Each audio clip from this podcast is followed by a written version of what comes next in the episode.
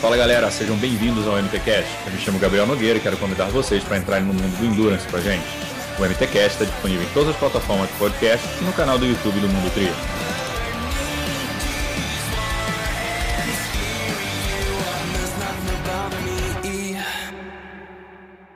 Fala galera, sejam bem-vindos a mais um episódio do MTCast. O nosso convidado desta semana é o Guto Antunes. Bom, o Gutão já é um cara bastante conhecido no circuito aí de sprint e, e, e olímpico no Brasil. Já largou em meio Iron, Iron também, mas sempre um cara ali que estava sempre disputando os sprints e os olímpicos.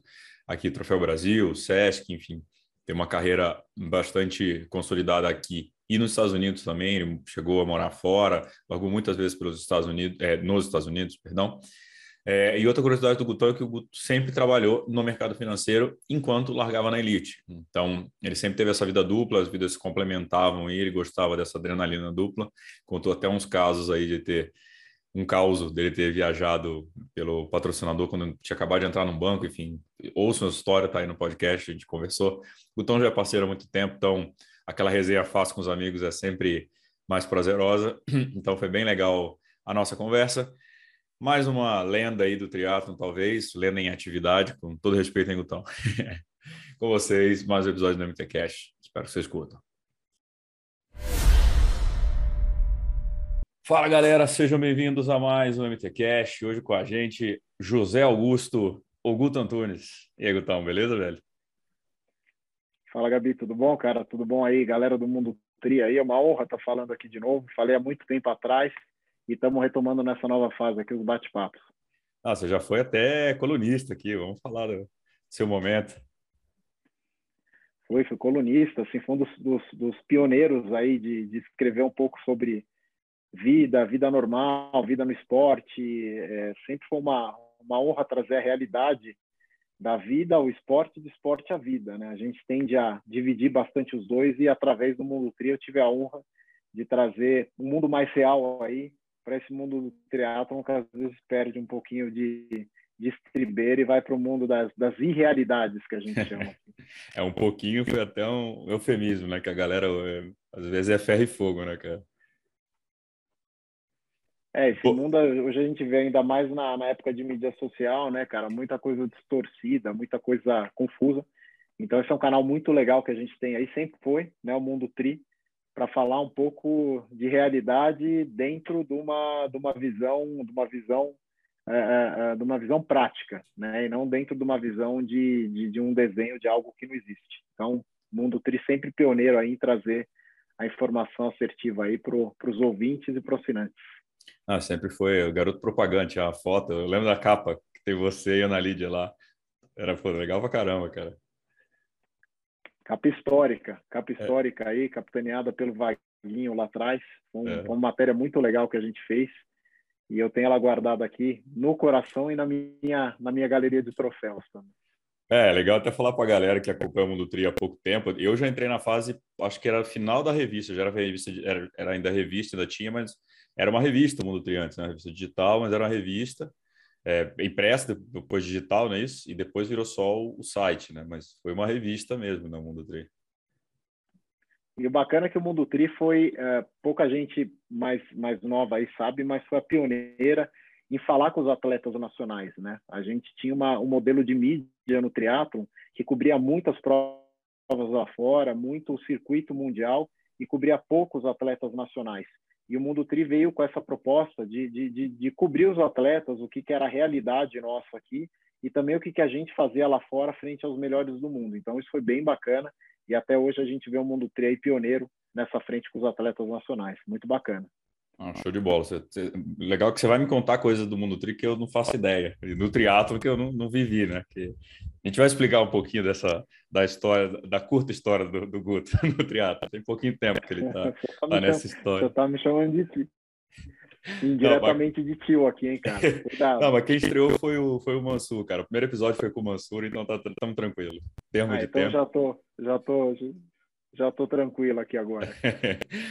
Bom, antes da gente continuar, galera, já sabe, o nosso patrocinador é a Z2 Foods, então Z2 chegou com gel aí no mercado. É, não é gel, é Z2. Então, vou deixar aqui para vocês o link do site para vocês conhecerem o Z2. Aqui, o QR Code aqui em cima para vocês entrarem também no Instagram deles, para conhecer todos, todas as novidades aí que a Z2 está trazendo, patrocinando atletas profissionais aí também. Eles vão contar já já. Bom, Gutão, ah, também é a minha parte blogueira agora, né? Não deixem de seguir o nosso canal, compartilhar com os amigos, ativar as notificações, que a gente está trazendo umas coisas bem bacanas aí no Mundo Tri para 2022 também. E não deixe de seguir o Guto também, o Guto aí, deixar o Instagram do Guto aí, ele, ele merece. Esse menino merece. Tem, tem futuro no triatlo, esse menino. eu ainda, eu ainda tô tentando ser blogueiro, cara, mas no, no triatlo eu acho que eu consegui fazer um pouquinho de coisa legal. Não, então vamos começando até contando um pouco da tua história. Eu, eu tinha pego o teu, naquela vez que a gente conversou, eu peguei já a, a, a pauta que eu tinha montado, foi atualizar. Agora são 21 anos de triatlo, indo para o 22 não é isso? São 21 indo para o 22 cara, uma, uma história de talvez aqui que, o que as pessoas vejam seja sejam uns 10% de, de, de felicidades no triatlo, mas são 90% de, de muito esforço, muita luta, seja no sentido pessoal, seja no sentido profissional. É, é, é uma luta que me que me é, que me é, acabou me formando como pessoa, né? é, tanto na parte na parte de esforço, ética, profissional. É, o triatlo é uma escola, cara. Para qualquer pessoa que está começando aqui, nova no esporte, é talvez a maior verdade que você vai encontrar sobre você. No triatlo não tem verdades, você encontra a sua realidade a cada treino, a cada prova. Então, esses 22 anos aí foram maravilhosos, ainda não estão terminados, né? É, eu sempre falo que eu vou terminar, vou parar, vou, mas, cara, é, é, é, sempre vai mais um ano, vai mais um ano e por aí vai, cara. Eu continuo essa, essa loucura apaixonante do triatlo. E, cara, o fato né, que eu sempre. Bom, eu já te contei essa história, mas contar para a galera agora do Mundo Tri, né? Que a gente falou naquela live quando a gente gravou lá para o Jogo Justo, que eu fui entrar na Trilopes e o Diego sempre falava: pô, o Guto, o Guto faz igual você. Eu falei: como assim? Não, o Guto trabalha no mercado financeiro e tá e larga na elite. Falei, caralho, eu quero ser igual o Guto, cara. Quero ser igual o Guto, eu quero largar na elite, eu quero continuar no mercado financeiro. E então, cara, é uma história que eu sempre tive comigo. Assim, você sempre foi um exemplo ali para mim. E eu lembro que a gente teve a oportunidade de treinar junto e tudo, então sempre tinha essa história. E, e cara, dentro do, do, do, do, esporte, assim, o atleta profissional sempre tem problemas para arrumar um patrocínio, aquela história, acaba tendo um segundo emprego. No teu caso, sempre foi uma escolha muito, na tua cabeça, sempre muito fixa, né? De, cara, eu quero ter os dois, eu quero manter meu emprego no mercado financeiro, quero continuar, um, um complemento o outro, né? Para você sempre foi bem, bem claro isso, né? Assim não, viu, Gabriel? Uh, tiveram momentos que, que, que, eu tinha a cobrança do patrocinador muito grande também, né? Eu tive bons patrocinadores ao longo da, da carreira. Infelizmente, essa não é a realidade do nosso esporte agora. Uhum. Mas o triatlon entre 2000 e no, no, ali no, na virada do milênio, entre 2000 e 2010, a gente ainda encontrava bons patrocínios, a gente ainda conseguiria, conseguia de certa forma até uh, viver do esporte, mas não era uma escolha minha naquele momento, porque eu via a estrutura do esporte como frágil, né? Não os patrocínios, mas sim a estrutura. Quando eu olhava perspectivas no esporte, elas eram pequenas, eram contratos curtos, eram contratos de oportunidade, e isso assustava um pouco. Então, minha veia de, de, de sempre estar ligado ao mercado financeiro e, e, ser um atleta profissional me ajudou muito a conseguir ler de forma prática o negócio do triatlo, né? E, e isso que me fez ter essa decisão de, de, de, tocar os dois nessa loucura de vida, né? Que, que é a loucura de qualquer atleta amador, que é trabalhar muito, ao mesmo tempo encaixar treino. É, é, graças a Deus eu fui bem assessorado por bons treinadores ao longo da minha carreira que não deixaram eu treinar mais do que o meu corpo aguentasse e de certa forma eu encontrei um equilíbrio para uma alta performance, né? Mas sempre foi uma luta muito grande e, e, e, a escolha entre entre um mundo e outro nunca foi tão fácil quanto parece, mas eu consegui encontrar um balanço ao longo ao longo do tempo, por tentativa e erro, né? Uhum. Mas se você tivesse tido a chance assim, eu lembro que você teve um ano, deixa eu pegar aqui, você ficou focado, né? Você conseguiu ficar um ano mais focado. Foi em 2008? Foi, 2008. Você ficou em San Diego, você ficou mais focado ali, né, de, no esporte. Você sentiu falta desse da loucura de trabalhar, estar no mercado financeiro também? Cara, é, é, eu nunca pensei assim se fazia falta ou não. Quando eu estava hum. focado, é, é, esse ano que eu andei, o que eu via é que eu não andava mais do que do que quando eu trabalhava, né? Então assim é, era um balanço, né? E, e, e aí eu, eu, fui assessorado também por grandes profissionais aí ao longo da, da carreira, psicólogos, né? Exemplo aqui a Carla de Pierro, que tanta gente conhece aí, psicóloga psicóloga de seleção, né? Que acompanhou a equipe em Tóquio.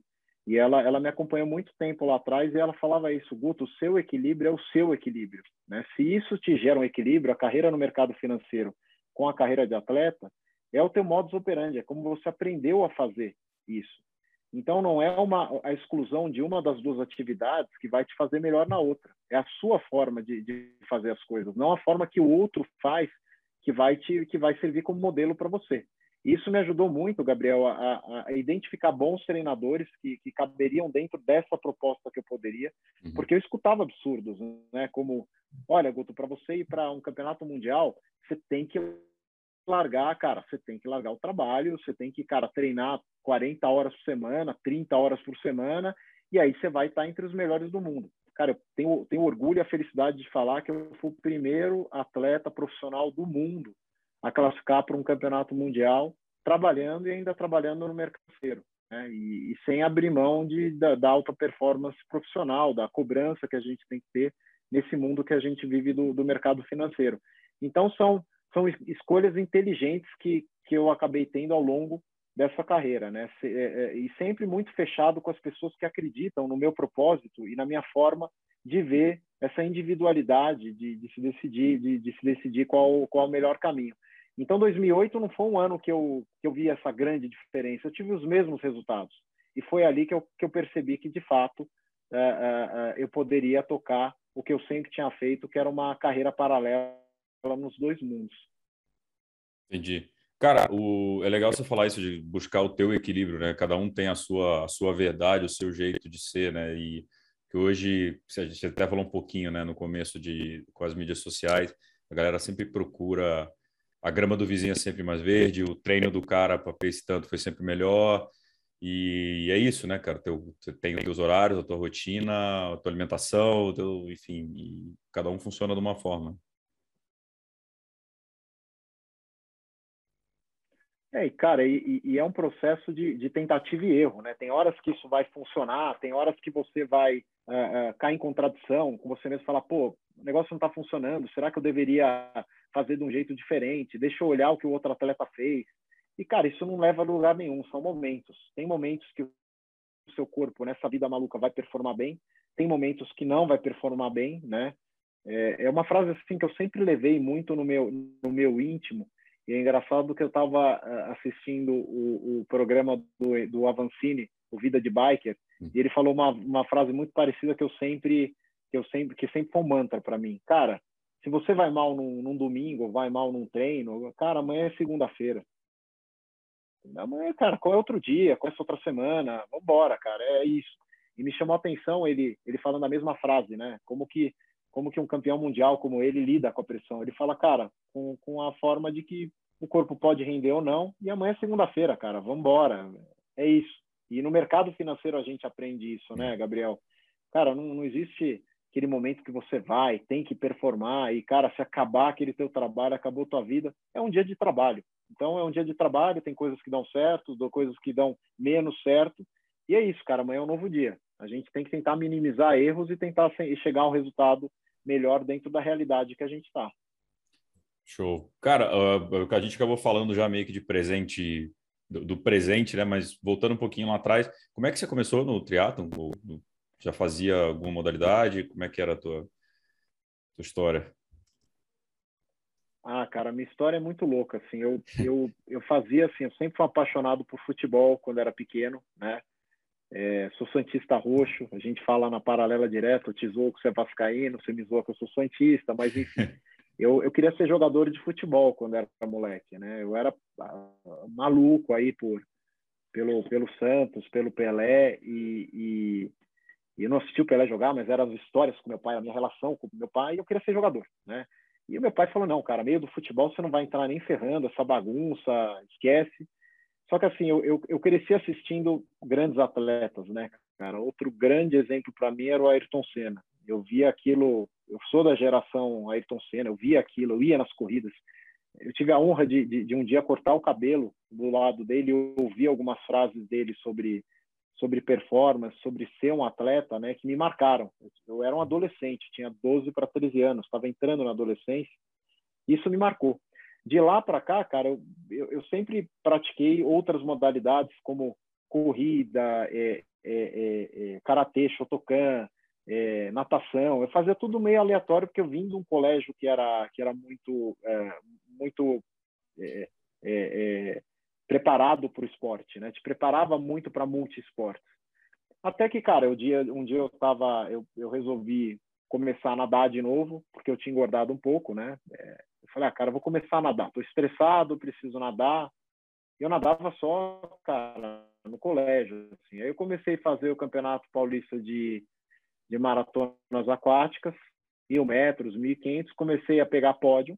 E, cara, eu ia de mountain bike para o treino, né?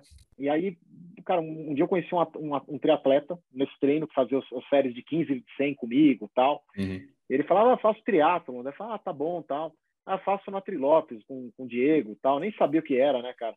E aí um dia eu voltei para casa do treino e estava passando o Ironman do Havaí, uhum. né, na ESPN. Tinha um programa maravilhoso tinha? na ESPN. Cara, eu tinha 20... 20 19 para 20, mais ou menos. Tá. Era eu estava mais ou menos nessa fase. Eu estava tava entrando na, na faculdade ali, mais ou menos. É. E, cara, eu, eu, eu, eu, lembro que eu olhei aquilo lá e falei, pô, que, que, coisa, cara, preciso fazer isso, preciso um dia terminar um negócio desse, né? É. E, cara, vou, vou, voltei pro voltei pro treino, esse meu amigo falando do triatlo, eu falei, falei, cara, eu acho que eu quero quero testar isso, né? Quero Cara, fala com o Diego lá, vai vai conversar um dia, tal, mas o cara fala, ah, mas não corro, tal. Daí fiquei, não ficou isso ficou na minha cabeça. E ao mesmo tempo eu entrei na, na Universidade Mackenzie e meu pai na época estava muito mal de grana, cara. E, e, e, o Mackenzie não era uma faculdade de cara, mas tinha um DNA esportivo. Eu falei, tá bom, então quero nadar, que estava fazendo águas abertas. Uhum. E aí, cara, falaram, cara, águas abertas está tá lotado. Eu falei, então, tá bom, então eu quero fazer futebol. Na futebol, cara, na Mackenzie inteiro tá no time de futebol, né? Tá bom, o que, que, que, tem aí? Ah, cara, tem uma coisa que ninguém gosta aqui, que é correr. Ah, me põe dentro, pode me pôr, né? Então, cara, mas a equipe de curta de 100 metros, todo mundo faz. O que, que tem aí para eu fazer? Cara, tem 800 metros e 3 quilômetros. Ah, tá bom. Cara, você tem certeza? Você já correu isso? Não, me põe aí. E aí falaram para eu, ter, eu ter a bolsa, cara, eu tinha que ter. Eu não sei se eu te contei isso aquele dia, cara, mas falaram para mim que eu tinha que ter é, é, cara, você tem que estar entre os três do Paulista para ter uma bolsa de 100%. Senão a gente você entra lá num, num pool e a gente meio que sorteia 25%, 20%. Falei, puta, cara, mas meu pai tá sem grana, eu preciso de. E aí eu fui para o Paulista. Ah, como que é? Que prova eu vou correr? Os 800 e o 3 quilômetros. Tá bom, é, que dias? Não, no mesmo dia. Ah, tá bom. Qual o intervalo de uma prova para outra? Então, é uma seguida da outra. Falei, cara, bom, vamos lá, né? Consigo. Cara, fui correr os 800 metros, eu nunca me matei tanto, cara. Com os canelinha fina, assim, cara. Eu tenho foto até hoje. Eu, eu, canelinha, cara, e eu na cola dos caras, eu na cola dos caras. Primeira prova, vice-campeão paulista. Caindo já. Cara, Guto, para, já deu, não sei o quê. Tem 50% de bolsa já. falei, não, para ter 100, o que, que eu tenho que fazer? Cara, não dá, tem que pegar o pódio na outra prova. Não, não, não, não. Me põe, eu vou correr. Cara, você não aguenta mais, me põe, eu vou correr.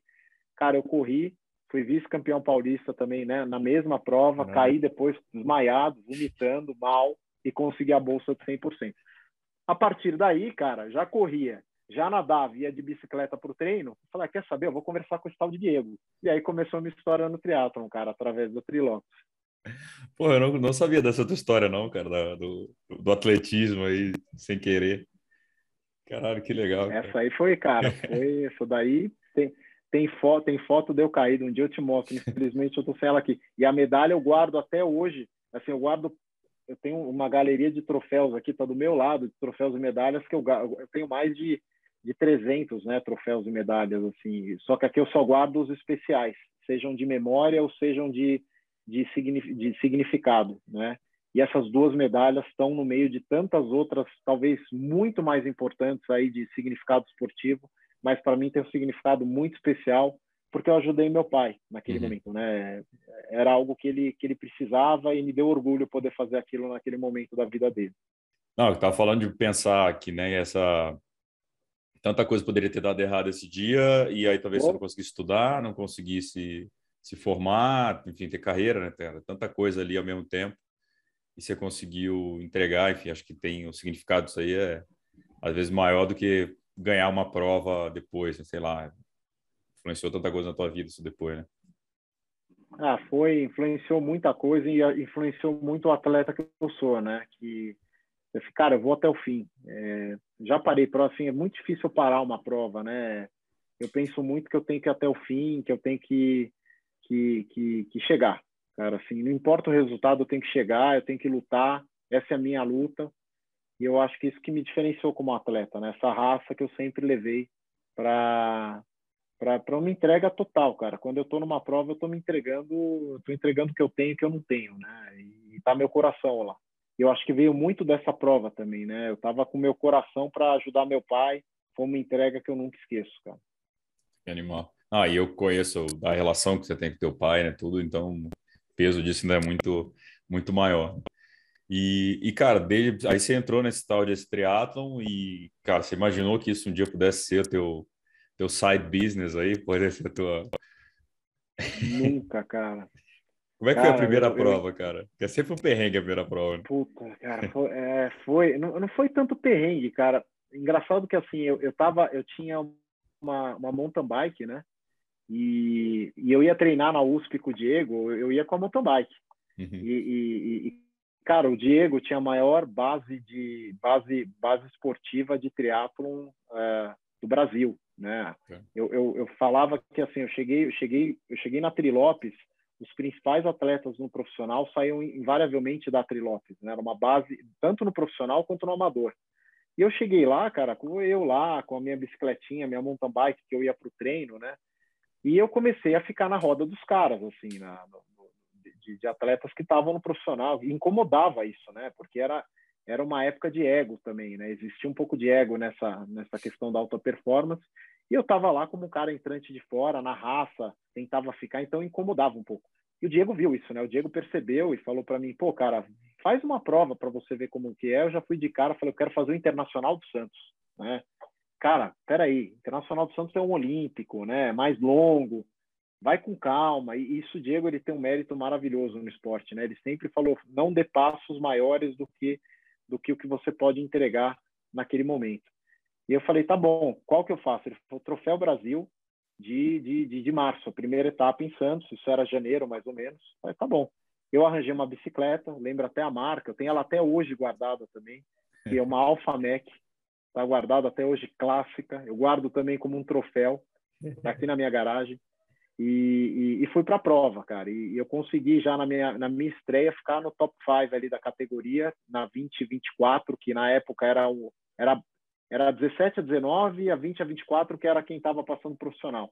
Quando eu fiquei em quinto, cara, eu falei, caramba, o Diego falou, cara, que, pô, caramba, que resultados. Todo mundo começou a olhar e falar, ah, acho que ele tem jeito, mas eu não corria bem, cara. Eu, eu antagônico pra caramba, né? Eu não corria bem. E eu nadava legal na época, pedalava bem, corria meio mal, assim, né? Mesmo tendo vindo, mas eu não conseguia correr sendo o nadador, eu sendo triatlon, nada, pedala e corre, minha corrida era muito fraca. E aí o, aí o Diego falou, cara, vai esperando aí, vamos vendo o que vai dar, tal, e, e foi indo, cara. De repente, é, eu tive uma outra, uma, um outro percalço na minha, na minha vida, que foi é, é, é machucar o meu pé em 2003. Eu tive uma cirurgia muito complicada por lesão, e, e, e, eu escutei que eu nunca mais ia poder correr na vida. Né? É, os médicos me desacreditaram, falaram: olha, você vai ter que operar uma cirurgia complicada, nunca feita porque você está com problema de, de, articulação no dedão e vai doer, cara. É, eu falei, cara, eu tinha uma chance que era operar. E ele falou: vou te dar uma chance que é operar, quem sabe dê certo, o médico falou. Né? Uhum. E eu lembro que esse dia eu saí do, eu saí do médico é, é eu saí chorando, né? Eu saí chorando porque eu vi isso, meu pai estava do meu lado.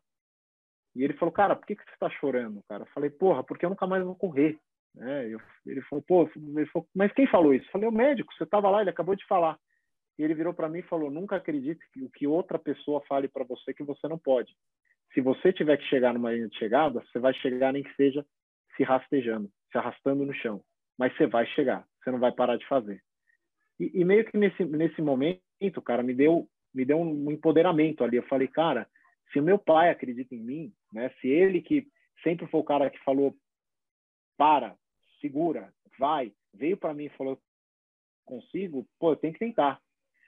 E assim não foi fácil, cara. Eu tive que lutar muito contra no retorno dessa lesão, mas eu coloquei uma meta, né? E, e aí entra o Ademir Paulino, outro grande treinador que a gente conhece, um grande amigo até hoje, que eu lembro que é, é, é, é nesse momento eu estava sem treinador e eu ia nadar na companhia atlética, né? O Ademir tradicional, natação dele na companhia atlética, ele me um dia eu fui lá, ele nada aí, Gutão, vamos lá, tal, já conheci ele também do Trilopes, ele foi atleta, atleta da Trilopes. E aí um dia eu fui para ele e falei, falei, Ademir, cara, você acha que eu ainda consigo ser um atleta profissional? Soltei do nada, assim, cara. e ele olhou para mim e falou, pô, Gutão, por quê, cara? Eu falei, cara, eu preciso fazer isso para provar que eu posso. Ele falou, cara, se tem um cara que pode fazer isso, é você. Você é um dos caras com a cabeça mais, ele não falou maluca, né, mas mais determinados, mas com certa loucura ali que eu conheço. E eu falei, cara, sem cara me colocar lá? Ele falou, vamos embora. Eu nunca esqueço desse dia também. Tava eu, eu e ele sozinho na borda da piscina. E, e, e vendo alguém acreditar do meu lado, eu falei, cara, é, é isso. E aí finalizou eu indo para o triatlon de Caiobá e o Ademir falou para mim, cara, nada e pedala, não podia correr ainda, eu estava correndo, recuperando, né? Nada e pedala. Cara, eu fui lá e é, nadei pedalei e resolvi correr. E ganhei a prova no Amador Geral. Caiobá também era um dos triatlons mais difíceis de se ganhar no Amador. E em 2004, eu ganhei a prova no Geral.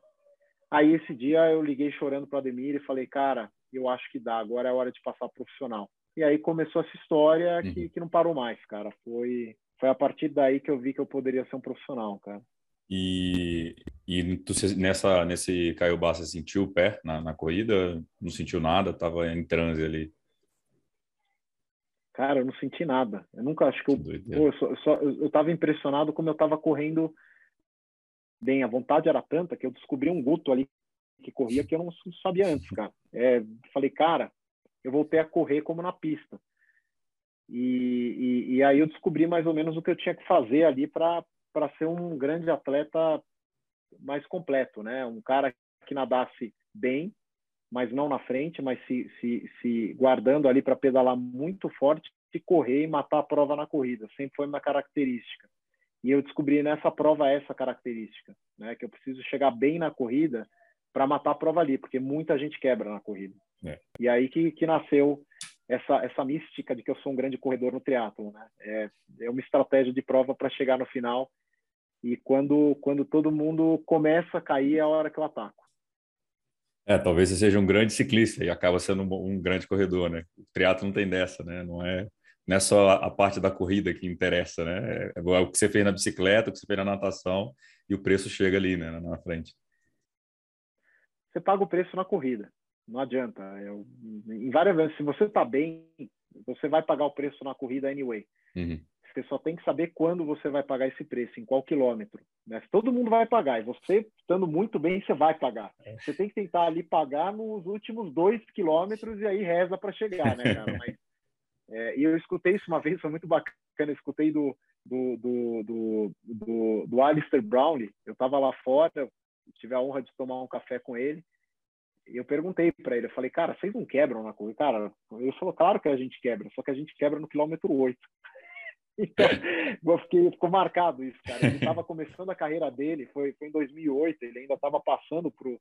E eu lembro que ele falou isso, né? Ele já era considerado um grande corredor, um, uma promessa ali para Pequim, né? e, e eu lembro que ele falou essa frase o irmão dele, o Jonathan, do lado, o Johnny, dando risada, também molecão na época, é. eu nunca esqueci, né, cara? E virou isso a prova deles, né? Um, é. um corre para capar até o quilômetro 8 e salve quem puder no final. Cara. o, cara, nessa época você falou a, a parte mais saudosista aí, né, de Sérgio Caiobá, Inter de Santos. É, cara, você, teve a oportunidade de, de competir com nomes bizarros né, do triatlo nacional, que era a época que todo mundo se reunia na, nessas provas para é ali que saíam os melhores atletas do Brasil, mas disparado, seja no amador como no profissional. Né? Era, o profissional era nível, os atletas olímpicos estavam lá, né?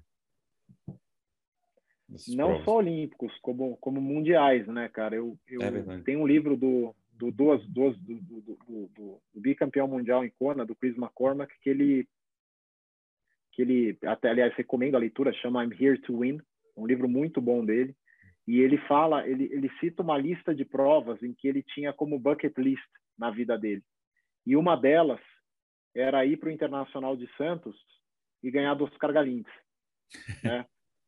E, e, e, ele falou assim, cara, eu descobri que descer para a América do Sul para fazer essa prova, e na época que, que todos iam, era, eu vou falar em inglês aqui, a gente traduz depois, era have my ass kicked.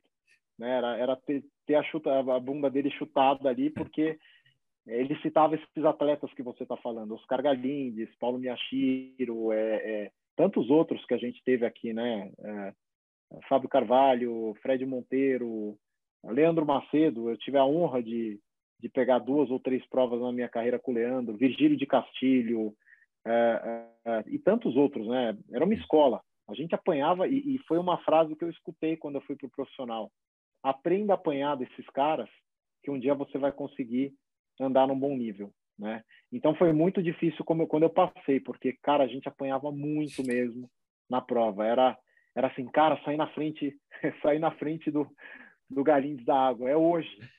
É, aí, cara, você tava no quilômetro 10 da bike, o Galindes passava 48 por hora, você tava 45, 46, fala, cara, vou morrer. Então era era um aprendizado, né? E, e, e, e por aí foi, né? É, é, é, acho que acho que essas provas aí foi a grande a grande base do triatlon brasileiro, que a gente teve grandes resultados mundiais. Foi foi esse período entre 95 e, e 2010, né? É, infelizmente da, de lá para cá o triatlon foi pouco a pouco perdendo essa característica de ter grandes provas atraindo grandes atletas para o desenvolvimento do, do, esporte como um todo, seja uhum. profissional como dos amadores também, que estavam no mesmo circuito, né? Então isso que é muito legal do triatlo. O amador ele está no mesmo circuito, ele faz a mesma prova, então você pode comparar a sua performance e o seu desenvolvimento nas modalidades com esses atletas. É. Isso é, isso é um negócio do triatlo que é animal. Você está ali, você pode dividir o mesmo lugar, você vai pegar o mesmo posto de hidratação, que o cara passou, que o Frodeno passou, que o McCormack passou, todo mundo. É... E, e, cara, que, que, quem eram os nomes assim que você tinha na cabeça quando subiu o profissional? Você falou, caralho, tô largando do lado desse cara. Era, já era o Galindes, já tinha esses caras assim. Né? Ah, cara, o Oscar, com certeza. O Galindes era um cara que eu olhava ali e falava, pô, eu, eu assisti a primeira prova dele, essa primeira prova que eu falei em março de 2020, eu lembro dele engolindo a prova, né? Eu assistindo e falando, cara, esse cara não é desse planeta, né? é, Oscar Galindes, é, teve, teve uma, tem, tem o Armando Barcelos aqui, tem uma passagem bem legal que em 99 eu assisti também o, o na televisão, aquele Pan-Americano, uma cena, uma cena é, histórica do, do Armando se classificando para Sydney e ajoelhando e chorando, né? Aquilo eu falei, cara, esse cara, pô, deu maior raça para chegar lá e se classificar para uma Olimpíada, né? Isso me marcou. Então, Armando também foi, um, foi uma referência para mim. Leandro Macedo, uma referência master do, do triatlon, para mim a grande lenda que a gente teve aqui, né? Dentre tantos outros, assim, eu eu, eu sempre olhava para os meus adversários como não como ídolos, mas como como como uh, adversários que tiravam o meu melhor, né? É, e isso foi muito bom para mim, para me desenvolver também como pessoa, como como atleta. Eu vivi uma geração maravilhosa do triatlo eu pude ver tanto aqui quanto lá fora. Eu tive, eu tive a honra de largar com meus ídolos aqui e também com meus ídolos lá fora. Né? Eu nunca esqueço a primeira largada que eu fiz e olhei para o meu lado, estava Greg Bennett, estava Chris McCormack, estava, falava, cara, eu tô do lado dos caras que eu abro a, a revista, né? Era a revista física, Triathlete. Aí eu abria e eu falava, cara, eu tô do lado dele, né? É, e eu tive a honra de, de ganhar de alguns deles, né? para mim aquilo ali é. teve um momento que eu nunca esqueço no triatlon de Las Vegas em 2008 eu correndo do lado do Chris McCormack na corrida, uh, baixando o helicóptero para filmar a gente, e ele olhando para mim e falando, falando: esse é um momento histórico. Um brasileiro e um australiano disputando o momento da prova. Cara, a gente estava 3 e 15 o quilômetro. Eu falei, cara, eu vou tomar um pau desse cara aqui. O cara tá conversando com 3 e 15. E, e a gente sprintou no final. Eu, eu dei a sorte de pisar antes dele com o chip no, uhum. no, no tapete, né? E, e, a minha grande, minha grande honra, eu achei que ele ia me xingar por ter feito isso. E, e, e logo passou a linha de chegada, eu estava ainda sem ar, alguém me chamou, me virou, pegou a medalha e me colocou. E foi ele, né?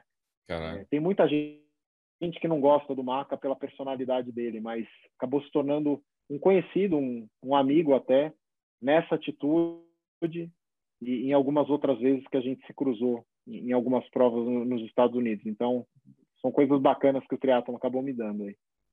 E até falar para a galera, né? Tem alguns nomes aí que o Guto citou que a gente gravou já podcast. Então, tem o Armando, tem o Leandro, tem o Fabinho Carvalho também. A gente trouxe recentemente. É, o Oscar está na lista aqui, já vou também convidar o Oscar. O Mansur, né? O Mansur tá, tá aí também, foi quem abriu o podcast. É, e o, e o e cara, e o, e o Maca, Maca é engraçado, porque nesse, nesse livro ele, que você falou, ele conta um pouco da história quando em Kona ele tentou combinar o jogo com os ciclistas para derrubar os corredores, né? Para tipo, cara, vamos fazer muita força no pedal para o Craig Alexander, que é compatriota dele ainda. Ele falou na coletiva de imprensa isso, né? Acho que a galera ficou bem puta, mas, cara, ele, ele é o cara, até hoje, né? Ele mexe muito o jogo, né? O triatlon é, tem muita coisa coisa dele, até hoje. E ele mexe muito, cara. Ele era o cara que vinha na largada e começava a falar que tinha tubarão na água, que ele tinha. Ele mexia, ele mexia com a cabeça de todo mundo, né? É, é ele vinha, quando ele percebia uma ameaça, né? Ele, ele vinha e falava alguma coisa. É, nunca foi uma relação, nunca foi uma relação tranquila na prova. O cara, o cara é um lutador mesmo. Ele é um, ele tá lá para ganhar mesmo. Aquilo do livro dele, I'm here to win. Então ele vem, cara, ele te provoca num nível que se você não está preparado, você você toma uma paulada. É muito muito diferente ali do do, do, do Greg Bennett, né, que tem um podcast. O Greg Bennett talvez seja uma das, das figuras mais agradáveis que tenha no triatlon, aí mesmo quando competidor, né? É, é, era um cara que que conversava sobre o que ele fazia. Foi a primeira pessoa que me falou: ah, não preciso nadar mais muito, eu não, eu não nado bem, então tão bem mesmo para sair na frente, mas o que eu fiz agora é começar a treinar muito bike e corrida, porque aí eu chego no final, mato na corrida. Né? Ele tinha ele tinha algumas alguns insights bem bem bacanas de treinamento também.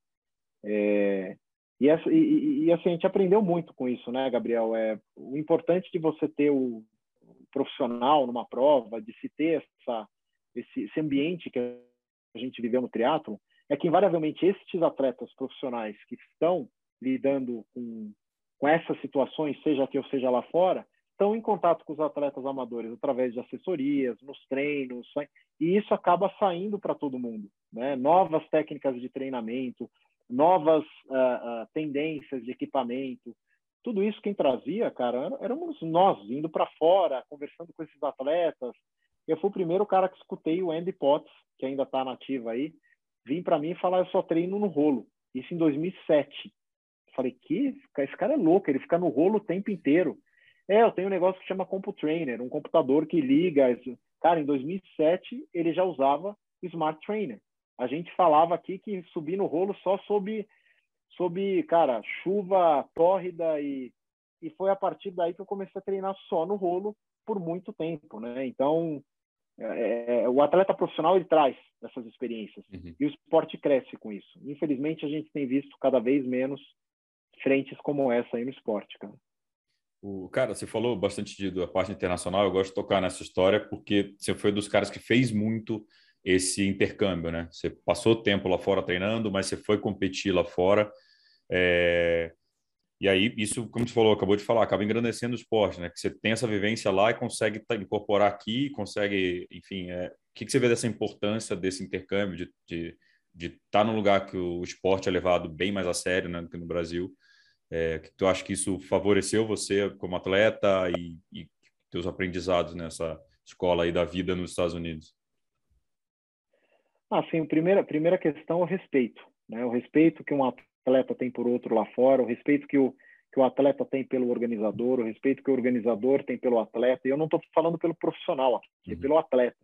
Primeiro que, que lá fora não existe essa, essa, essa atitude que muitas vezes a gente vê de segregar age group, triatlon profissional, e cada um no seu canto, e, um, e cria-se um feudo de cada lado.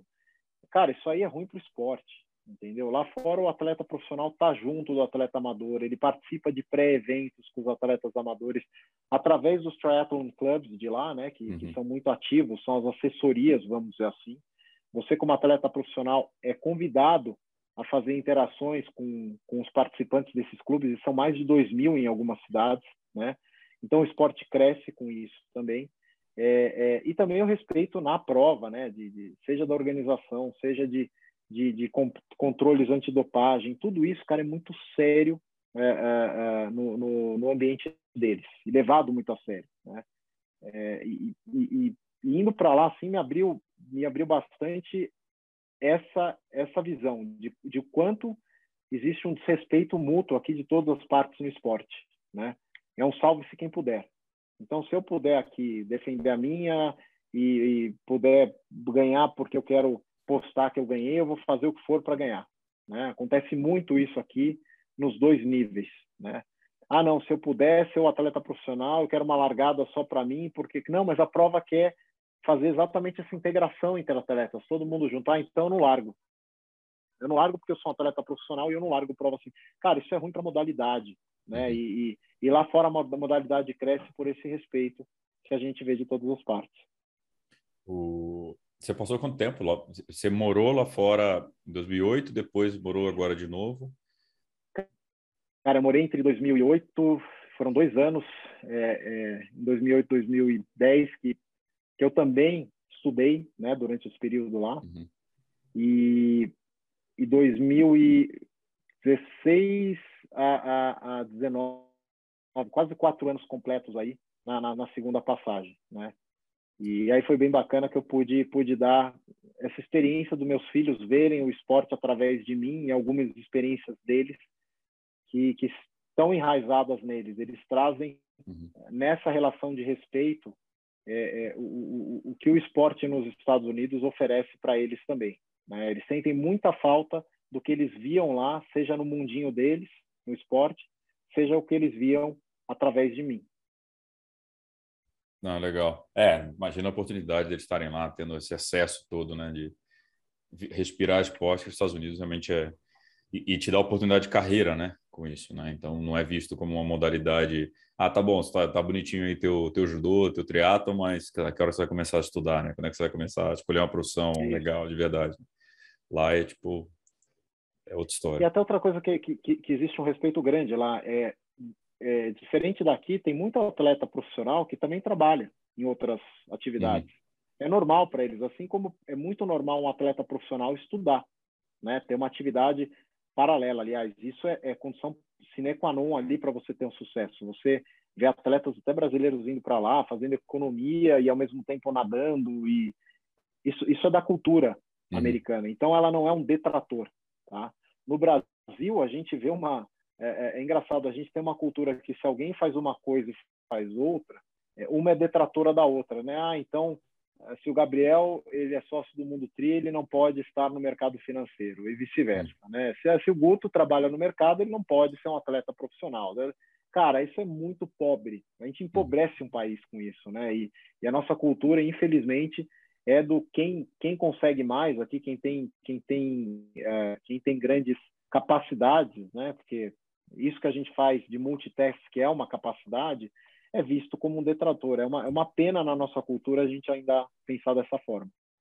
É, isso é legal você falar que a galera acha que, não, atleta nos Estados Unidos, não, os caras só vivem para treinar, por isso que são muito melhores. O próprio André Lopes falou para gente que ele está dando aula lá, é técnico. É, a Alice Salthouse, eu conversei com ela, ela está estudando nutrição enquanto está treinando também. É, muitos, muitos caras dão treino, enfim, é, é normal. A vida de dificuldade de patrocínio é meio é, é, é geral, né? É, e, e, cara, aqui você falou muito né, em relação a empobrecer e tudo, a, a queda né, do, das provas. que, que você acha? Você acabou falando uma leitura já, né? Que você falou que seus contratos de patrocínio lá atrás eram muito é, pontuais, né? pensando, os caras só queriam fazer um ano, aí você já entendeu que tinha alguma coisa que para a longevidade da tua carreira do esporte era um, era, não estava legal, né? A história. O é, que, que, tu acha? Por que, que você acha que caiu tanto que caiu? Então hoje a gente vê, né, a prova do Troféu Brasil existe, o internacional existe, mas não é. Não, hoje a gente tem poucas provas que pagam, né? Premiação para atleta profissional, tem menos atletas profissionais. É, qual é o teu diagnóstico disso e também o que, que você vê que pode ser feito rápido aí? Eu, eu acho que tem, tem algumas coisas assim que é, o mundo acelerou demais a digitalização, né? Uhum o que é positivo, mas trouxe também é, uma, um erro de leitura aí é, por parte do que, que é realidade e do que, que são personas, né? do que, que, do que, que de fato ali o, o, o, o influencer ou o, o, atleta pode entregar ou está entregando enquanto, enquanto, é, enquanto pessoa real mesmo. Né? Então, hoje, hoje também faz parte da nossa cultura, né, de quem está assistindo, comprar personas parece que a gente procura também, né? Uma realidade, a grama do vizinho o tempo inteiro. Pô, deixa eu ver essa pessoa, porque parece ser melhor do que eu. É, a gente deixou de comprar os, os, heróis de verdade. Né? Os heróis de verdade são aqueles que têm família, que têm amigos, que, que se esforçam por um propósito e um objetivo. Falta um pouco para as marcas entenderem que, que esses heróis da vida real são, são muito importantes né? para trazer trazer esses conceitos que eu, que eu acabei de citar uhum. e também falta para os atletas eu não estou colocando aqui se é profissional se é amador né? enfim eu não quero segregar de novo feudalizar uhum. como eu falei aqui porque isso é ruim para o esporte mas mas também saber saber colocar para as marcas de que qual que é a realidade deles né então acaba ficando o atleta vendendo algo que não existe né um personagem e a marca querendo comprar algo que ela também quer criar, que também é um personagem, né? Isso, no curto prazo, funciona, né? mas a gente está no mundo com acesso amplo à informação. Uma hora o consumidor né, desse esporte olha e fala, cara, isso aqui não tem nada a ver comigo, eu vou procurar uma, um outro. Por isso que a gente vê tanto influencer pulando, né? influencer não, desculpa, tanto atleta sem saber o que, o que compra, o que consome, o que faz, porque cada hora, cada hora se fala de uma coisa, né? não se existe um, um, um, entendimento entre esses dois comunicadores, né? entre quem quer comunicar e quem comunica. Então, no, no, curto prazo, o consumidor compra e no médio prazo ele fala, cara, não entendi nada, vou procurar outra coisa. Uhum. No passado a gente via muito mais essa questão do propósito, né? do, do atleta, de quem, de quem uh, uh, uh, tem aquela rotina de vida atribul, atribulada, uma, com família, uma vida real. Uhum. Né? Se comprava uma vida real e, e se vendia essa vida real em cima do, do, atleta herói, mas não era esse herói, esse herói uh, uh, mídia ali, social, perfeito que a gente tem visto. Era um herói com defeitos, defeitos e, e, e, e características positivas reais. Uhum. E aí isso, daí você acha que isso, esse, essa mudança veio o cenário, o cenário veio, as máscaras foram caindo e aí a, a situação hoje já é você acha que falta união entre os atletas profissionais hoje no Brasil? Para tentar melhorar o cenário, organizar o cenário, pelo menos? Não, acho que união não. Falta um pouco de, de compreendimento do que, que a modalidade virou, né? de compreensão, desculpa, do que a modalidade virou. É... A modalidade não é mais a mesma que era 10, 12 anos atrás. É... Então, a relação entre o atleta, a prova e o, e o, e o público mudou.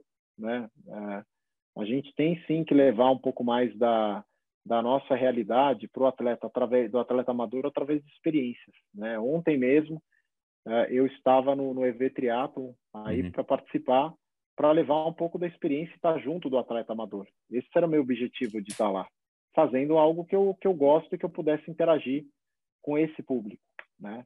É, falta um pouco do atleta profissional descer um pouco do pedestal e falar eu só vou em provas que tem premiação. Cara, sim, premiação é importante, tem que haver premiação. Só que o que, que a gente entrega de volta para a prova? Né? O que, que a gente? Ah, a minha imagem de eu estar lá. Não, desculpa, é, se você está lá, você está ganhando só para você. Tua imagem, você está ganhando para você. O que, que o atleta profissional pode fazer com a prova para que a gente crie uma experiência positiva para o praticante que está indo lá? Né? É, é, é esse ponto que a gente está agora. A gente tem que se unir para criar experiências positivas para o novo entrante da modalidade. Está faltando bastante isso entre os atletas profissionais.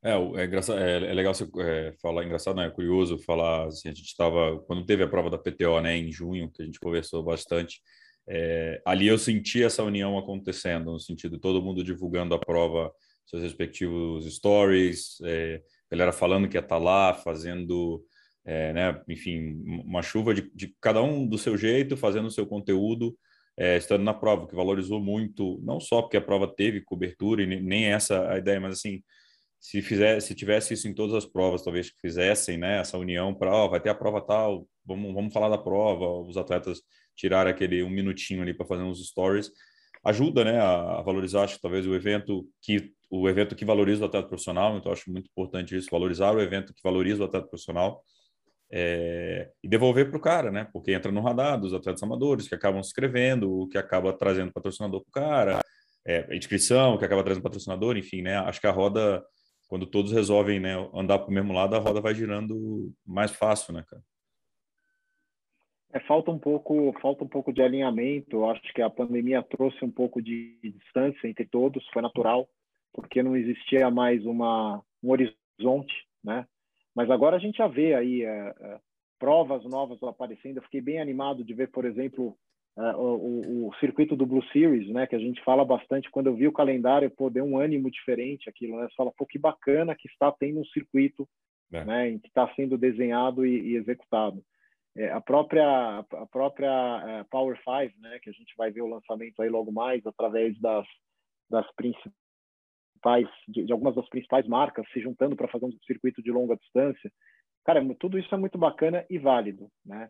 eu sou um grande eu sou um grande defensor eu acredito muito é, é, em provas curtas como a entrada do atleta nesse mundo do, do triatlon né as uhum. provas curtas deixaram de existir no mundo todo em, é, como como como como algo fácil de se fazer ah não prova curta não quero fazer porque é fácil né é fácil cara faz faz uma prova curta 100% da sua capacidade para ver se ela não é tão difícil quanto uma prova longa né é, então, assim, só que a prova curta ela traz um novo, um, um novo entrante para a modalidade, né? Você consegue ir numa academia e falar, cara, você quer fazer um negócio aí que chama triatlon? Como que é?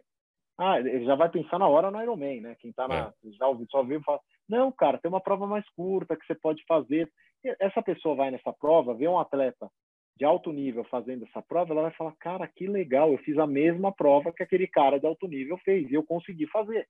Então, cara, eu consigo fazer isso. E aí ela engaja na modalidade. Então, é, é, é, eu vi muito isso nos Estados Unidos, né? Lá também o triatlon cresce pelas provas curtas. E depois ele matura pelas provas longas mesmo, né? Uhum. Só que a prova longa ela engaja menos atletas do que uma prova curta no longo prazo, porque a prova longa machuca mais, física e mentalmente. Então o atleta ele não fica a vida inteira competindo prova longa. Então a curta ela tem essa capacidade de manter o, o participante dentro da modalidade.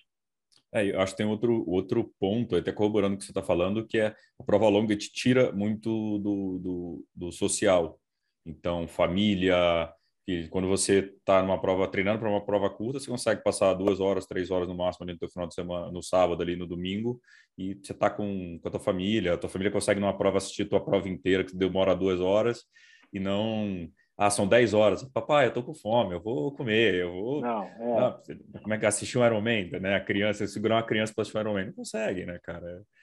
Acho que é prova... E até, para o público, é, é até para o público, né? O que eu tenho visto aí, aí comparando os circuitos que, que tem aí no mundo, a gente vê um crescimento gigante aí, né, de, de, de espectadores na Super League, que o hum. próprio Maca acabou trazendo, porque ele, ele viu isso lá atrás, né, o quanto é, essa era uma prova que chamava é, Grand Prix Triathlon, que era feito lá no início dos anos 90, final dos 80, é, que era um, algo desafiador e curto para a televisão conseguir transmitir. Né?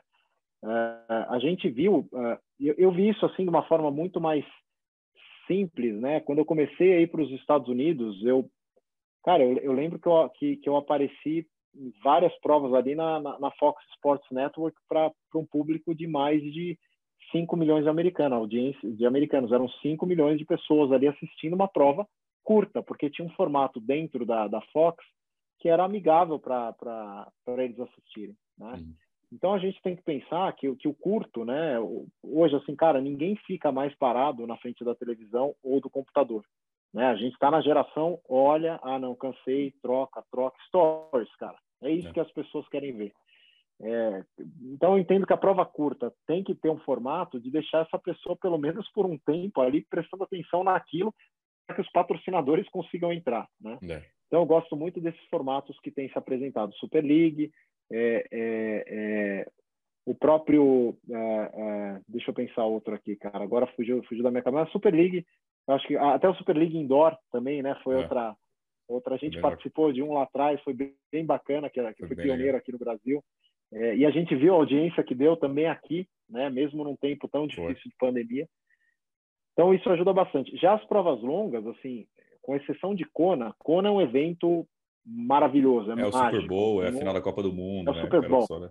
cara, Kona é Kona, sempre vai ter uma audiência do caramba. Lá que as marcas têm que estar, lá que os atletas têm que almejar aí se querem ir para uma longa distância.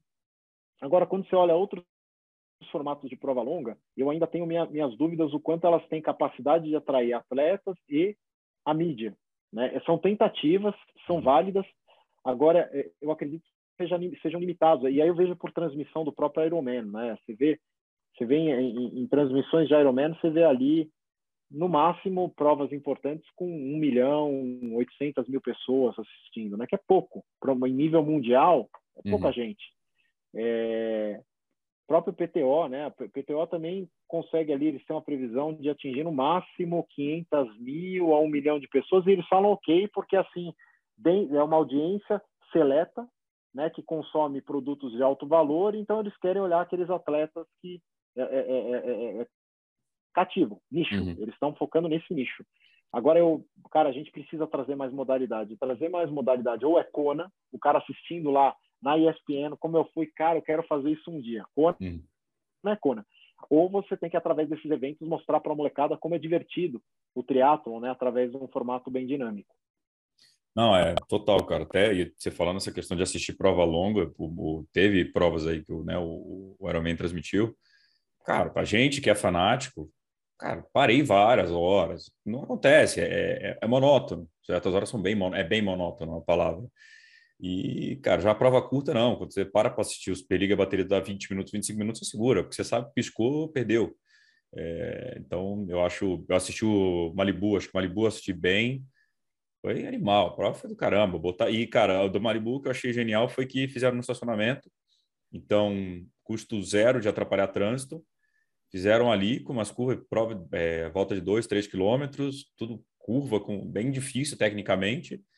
E sem nem, nem, nem precisar fechar nada, faz estacionamento, né? Pega, fizeram pegar ali e fizeram, sei lá, quem for do Rio de Janeiro, como se fosse ali na, no, onde é o 70.3 hoje, onde acontece as provas de triatlo no Rio, se fizesse naquele estacionamentozinho lá, põe ida e volta, não atrapalha ninguém, não atrapalha, atrapalha, né? Certo forma, não trava é, trânsito, não tem é custo de trânsito. E não, é. Quebrando. E era, era uns fest, mas... fest triatlon que tinha na Globo, né? Que eu lembro pra caramba de assistir moleque, fest, não sabia nem o que, que, era, isso aí Pô, aí, aí é uma conversa. Deve, deve o Fabinho, o Chiro, é, o Mauro Cavanha participar, participou também. Esse era um sonho que eu tive e não consegui fazer para o Fest, né? Porque era muito legal, cara. O formato era primeiro que era assim, Galvão Bueno style, né? Brasil contra todos ali. Era, era muito legal, cara. E aí vinha, é, era o Brasil contra os gringos. E aí, cara, tinha as arquibancadas, enchiam as arquibancadas. Eu, eu tive a, pô, eu lembro que a gente chegou, cara, na, na época que eu era amador, a gente saiu aqui de São Paulo, um Fest Triathlon em 2002, tá? É, se eu não me engano, o Chiro ganhou. Eu não sei se foi o Chiro ou o Leandro, depois a gente procura aí, mas, mas eu lembro que a gente saiu de São Paulo para treinar. A gente falou, cara, vamos cedinho, a gente treina ali na, na, na portuária, né? Pra, vamos fazer nosso treino lá. E, cara, acabou o treino, a gente foi todo mundo ali para a praia para assistir lotado, né? Aquela é coisa. É de verãozão, né? Todo mundo na arquibancada assistindo, gritando. Cara, era uma vibe muito especial que fazia o esporte crescer, porque todo mundo perguntava: "Pô, você vai participar daquele Fest Triathlon?", né? Você vai, você viu, pô, você assistiu, todo mundo assistia porque estava lá domingão, esporte espetacular, Fest Triathlon.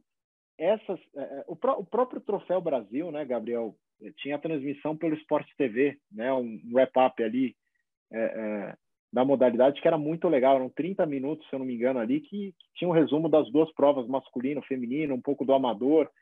Era bem bacana também. E a gente não tem visto mais, mais é. isso acontecer, né, cara? E, infelizmente, isso acaba levando também as marcas a não estarem no esporte real, irem buscar personas, né, através da, da, da, da, mídia social para conseguir divulgar suas marcas, cara. É, são sinais dos novos tempos, mas eu acho que a gente ainda tem que tem um mix dos dois aí que uhum. dão, dão para ser feito entre to todas as partes. É legal você citar da Sport TV, que a Sport TV voltou a transmitir agora pelo menos o circuito olímpico, né, o circuito da agora World Triathlon, né, não mais ITU. Está é, tá confirmado para o ano que vem também. É, então vão transmitir isso, vai ser, vai ser bacana. E eu sei que a CBTRI também tem uns projetos de querer transmitir algumas provas no Brasil. Mas ainda tá, sim, foi conversa de, de bar, assim, que a gente ainda está, enfim, tentando entender como é que vai ser, aguardando também o posicionamento. Então, assim, acho que você falou, né? Quanto mais é, tiver, né, de sendo divulgado na mídia, eu acho que é, era passava na Globo era sucesso, né? Não tinha jeito. Era aquela época que passava na Globo. Hoje isso não é mais, né? Não é mais ver, tão verdade. Mas porém você também quebrou as barreiras de custo, né? Porque hoje você pode transmitir direto no YouTube do Mundo Tri, sei lá, enfim, mas no YouTube, você abre o um, teu canal do YouTube, pode transmitir para o seu canal do YouTube. É... Então torna acessível de uma certa forma a geração do conteúdo Óbvio, você tem que divulgar, as pessoas têm que conhecer teu canal e tudo, mas assim, quebrou aquela barreira de você precisar ir no executivo da TV para vender o espaço, para comprar o espaço para poder transmitir seu negócio, né? Enfim, tipo, o próprio Ironman hoje, né, que tem faz pelo Facebook Watch, né, no, no mundo, né? Nos Estados Unidos e da NBC, mas acho que tem, tem ali esse mix e dá para aprender com, com outros esportes, né, cara? O próprio surf, né, passa pela tem a TV própria, é, você consegue assistir, inclusive é de graça, é do surf é de graça, assiste. E depois é, também a ESPN. Mas você assiste pelo app da WSL, você consegue assistir a, as baterias. Então, acho que pode ser um caminho também para usar esses novos tempos em nosso favor. Né? E tem mais provas, né, cara? Tem mais formatos de prova em uma prova, que acontece muito nos Estados Unidos. Aqui, o esporte também não cresce até em nível profissional, que a gente tem poucas provas, sempre foi, tá? Não é de hoje. A gente sempre teve poucas provas e todo mundo na mesma prova. Então ali, cara, você dá a possibilidade de poucos se destacarem. Quando você tem provas mais pulverizadas, né, de formatos, de... eu gostei muito, por exemplo, esse final de semana o Campeonato Brasileiro. Né? A gente viu o Manuel Messias ganhando o Campeonato Brasileiro de, de, de, de, de Olímpico e o Diogo Sclebin, grande atleta também, ganhando o short, o sprint, uhum. né? É, isso é bacana. Você tem dois formatos, é, é, você dá mais arena para os atletas participarem, né?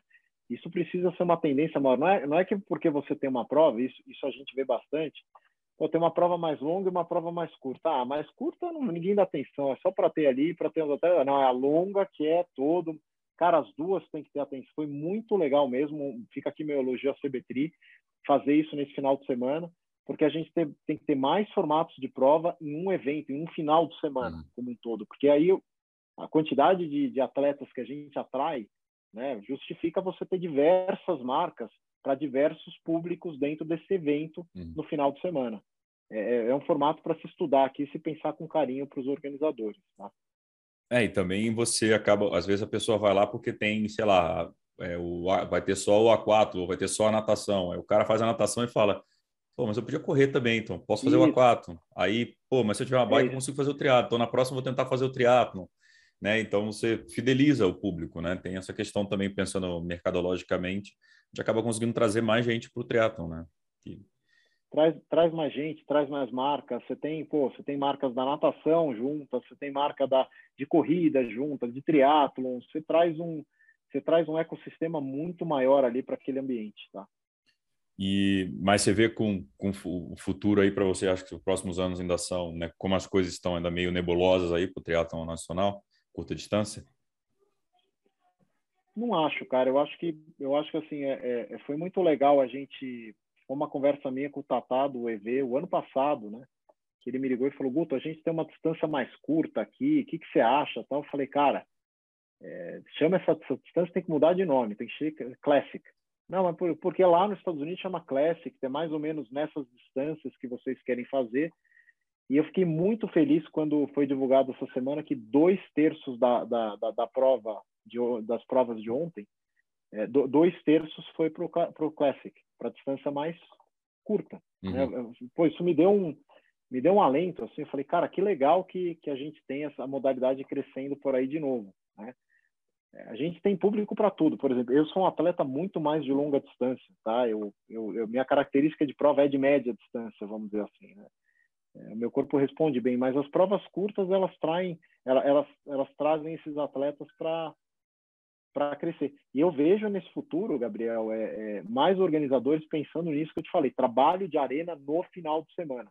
Então, pô, a distância mais curta tem, tem importância dela e a distância longa também. Quem faz isso muito bem, né, também é o, o Sandro do GP, sempre fez uma interação, integração legal entre as duas provas. A gente até brincava, pô, a prova curta é tentar sobreviver à molecada do SESI. Uhum. Chegava todo aquele grota moleque bom de lá, né? Projeto maravilhoso aí. É, é, então, é, é um modelo que todas as provas têm que seguir. Seria muito legal a gente ver o Troféu Brasil nesse final de semana, né, que vai ser agora, uhum. ter a mesma importância ali do short e do standard, né? O short ele começou lá atrás também como a grande a grande distância do Troféu Brasil. Tivemos grandes campeões, Marcos Ornelas, Leandro Macedo, eles passaram pelo era short, cara, não existia olímpico. O olímpico começou por causa das Olimpíadas, né? Lá uhum. perto do de Sydney 2000. Então, tem importância das duas provas, é, é, é, porque aí você também dá importância para o atleta que está começando. Para de pensar que você já vai começar para fazer o Ironman. Você vai fazer, mas começou. Olha que importante, que legal que essa prova mais curta. Né? Uhum. E aí eu volto aqui ao Diego Lopes, né? Cara, dá um passo de cada vez. Depois você passar por esse, vai para o outro. Você vai ver que você vai se dar bem na longa distância, mas respeita o tempo, por favor. Eu, eu acho que o Diego também falou logo de você para mim quando eu entrei, porque eu fui, entrei com a mesma cabeça. Falei, cara, quero fazer o Iron aí, seis meses, tal. Os caras, calma, fera, senta aí, vamos conversar, vamos com calma, vou te contar uma história aqui, vamos devagar. Mas concordo com você aí. Você citou um exemplo também do Blue Series, cara. Vou até mandar um abraço para o Gustavo Abad aí do Blue Series, é, que está aqui na, em São Paulo, é, que ele divulgou o calendário para o ano que vem, tem praticamente todas as distâncias, né? Agora ele vai ter até meio meia, meia distância. É, só que você vai no dia, tem. É, eu, a gente fez aquele duatlon, né, de Alphaville. O duatlon longo, o duatlon curto, depois larga as crianças de idade 1, 2, tem, tem, até a criançada fica, ele fica da, sei lá, das 6 da manhã até as 2, 3 da tarde. Tem bateria largando, que envolve, envolve a família, que eu acho que é muito importante também nesses grandes eventos, né? A família está envolvida, seja a esposa, seja o marido, que vive, vivencia isso te instiga a continuar, né? Porque você sabe quando isso está te trazendo problema em casa, vai falar, cara, uma hora eu vou ter que decidir se eu quero continuar fazendo triatlon ou cuidar da minha família, né? Quantos casos a gente já viu de separação em quem fez Ironman, por exemplo, né? Tem até aquela placa, né? É, se você, você fez um, um ciclo de Ironman e não teve nenhuma briga no seu relacionamento, é que você não treinou direito, né?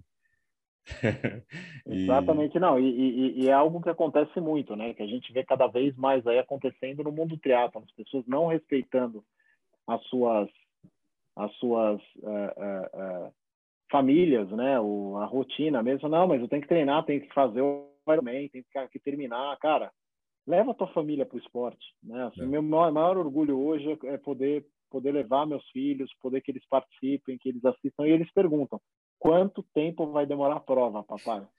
Se é um tempo mais curto, é, eles vão. Você fala, não, vai, vai ser demais, não, papai, é muito chato. Né? Então, pô, a gente tem que ter. É para isso que a gente faz, né? Para trazer os nossos juntos também. É, sejam eles filhos, namoradas, esposas. É... O esporte é para isso, é confraternização, né? É, de novo, a não ser que você vá para o campeonato mundial que você vai estar estressado lá, não. tenso. Cara, o restante você tem que ter, envolver todo mundo junto aí na, na modalidade. A Luísa ou o Antônio, qual que vai ser triatleta ali? O Antônio vai jogar bola, o Antônio vai ser jogador. Ih, cara, O Antônio, eu não sei nem se vai ser jogador ou se vai ser jogador de Fortnite ali, cara, de, videogame, porque... Fortnite tá dando é dinheiro, cara. Tá, já tô, já, já tô querendo investir nisso daí, cara, porque a Luísa, cara, a Luísa, ela tem um DNA esportivo que veio já dela vivendo muito no mundo do triatlon, ela viveu ativamente, tipo, a Luísa foi, já me assistiu no Havaí, já me assistiu Cara, ela me assistiu em muito lugar. Ela, a Luísa cresceu no triatlon, né? É, o Antônio um pouco menos aí, ele já estava já o segundo filho já já nasce, já você vai para a prova e esquece ele, né? Ele fica, ah, pai, tô indo. A Luísa ela viveu, ela viveu esse ambiente muito forte. É... ela pôde viver nos Estados Unidos uma, uma experiência que foi maravilhosa, que ela, ela, ela e aí vem um pouco do DNA, né, da, da do, do, americano. Ela, ela, ela foi selecionada com cinco anos para o running team, para o time de corrida do, do colégio dela. Ela estava passando do kindergarten para para a primeira série, ela chegou em casa dizendo que ela tinha um treino. Eu falei, cara, que que isso? Eu olhei para a Cláudia e falei, tá errado, cara. Como assim um treino? Foi na escola perguntar. Ele falou, não, a gente detectou um talento nela para correr. Eu falei, cara, que não deixei, né? E, uhum. e ela foi se desenvolvendo. E a experiência que ela teve, um dia teve uma corrida, história engraçada, cara. Tem uma corrida de pais e filhos. Uhum. E ela chegou em casa e falou, pai, a gente precisa ir fazer a corrida de pais e filhos. Tá bom, filha, quando? Daqui a uma semana, pai. Vai com o teu uniforme de, de race, ela falou de corrida, que a gente tem que ganhar, pai. Você não pode perder. Você ganha, você ganha suas. Essa eu não posso perder.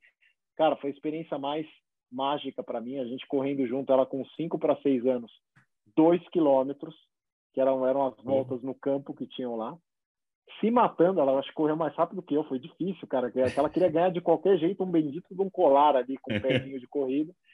E, e, e, e, aí, cara, veio, começou essa história uh, uh, de medalha, né? De, de, ela ganhava medalha, o irmão via que ela ganhou.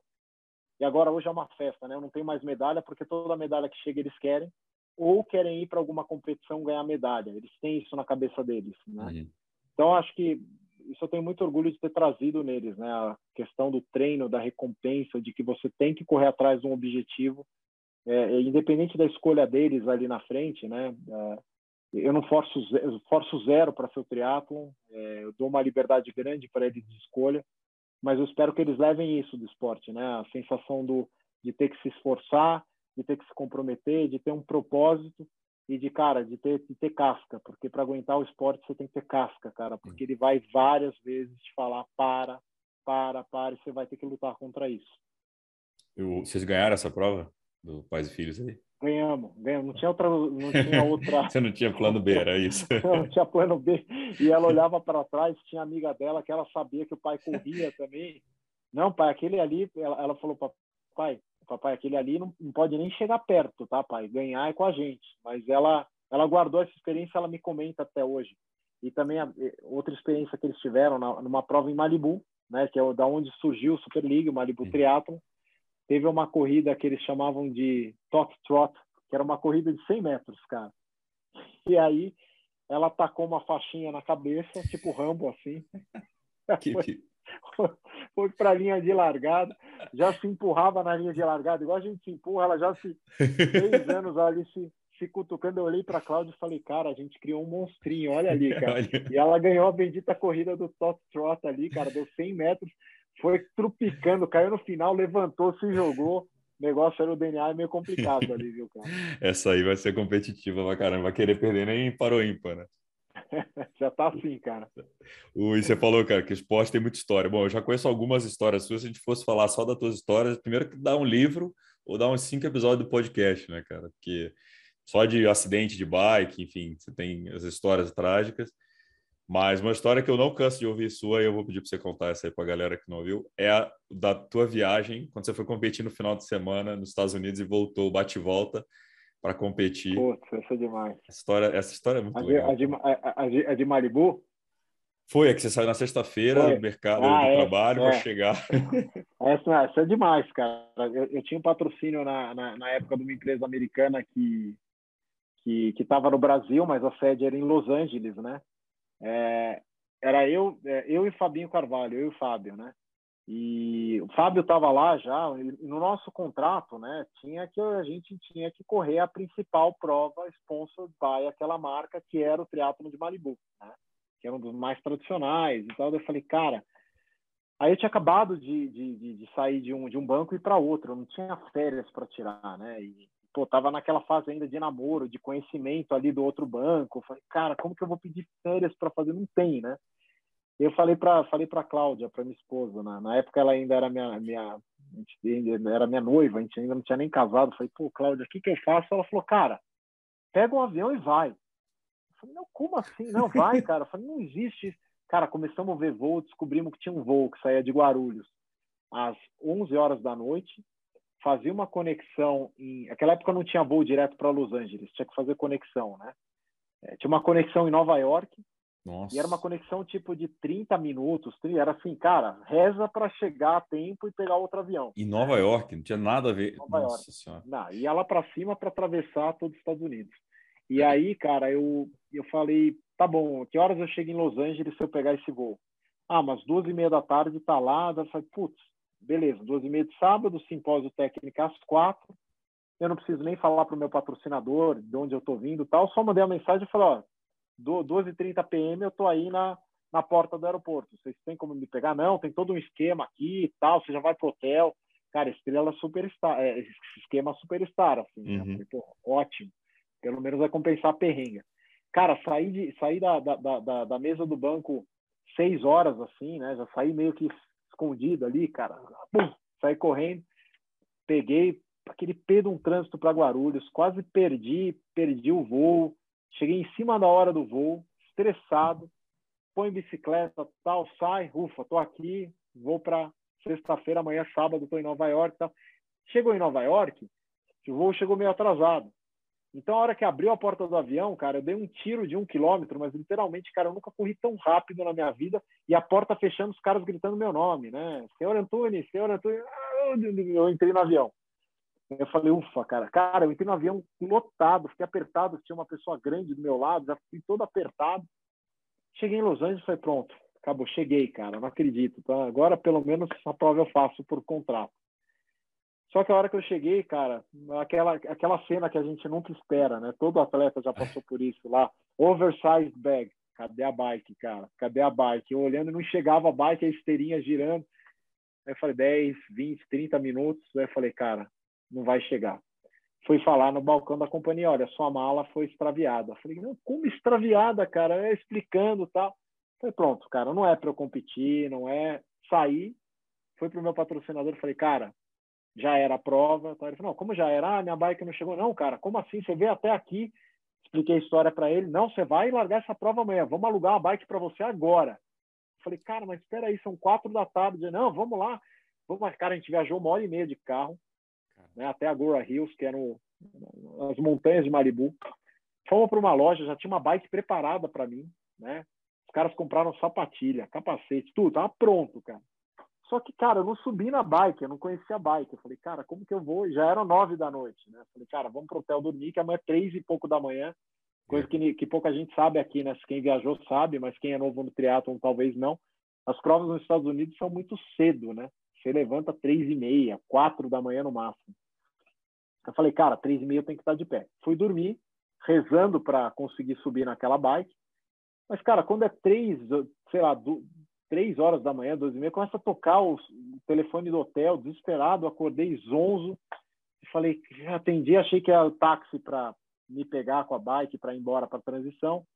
Senhor, tem uma mala aqui para você. Não, mala não, tô com a minha mala aqui. Não, senhor, tem uma mala grande aqui para você. Falei, caramba, bike chegou, cara. Eu saí correndo, tava mala bike lá, falei, caramba, daí eu li, faltava meia hora para eu sair. Peguei, comecei a montar bike, aquele desespero saí, cheguei atrasado na transição, que é um trânsito para chegar em Malibu, na prova de Malibu, é terrível. Para quem um dia for fazer, chegue cedo, que é complicado. E, cara, eu arrumando a imprensa, né, que tava Fox lá, os caras filmando, e aí falaram, é, todo mundo, everyone stands for the national anthem, aquela coisa, vai tocar o hino para largar. Eu, e eu lá pondo a bike, a roupa de borracha ao mesmo tempo, desesperado, saí correndo da transição num puta pau para largada, a hora que eu parei, respirei, uó, tocou a buzina, saí, cara. E fui. E fui na raça, sem pensar, cara.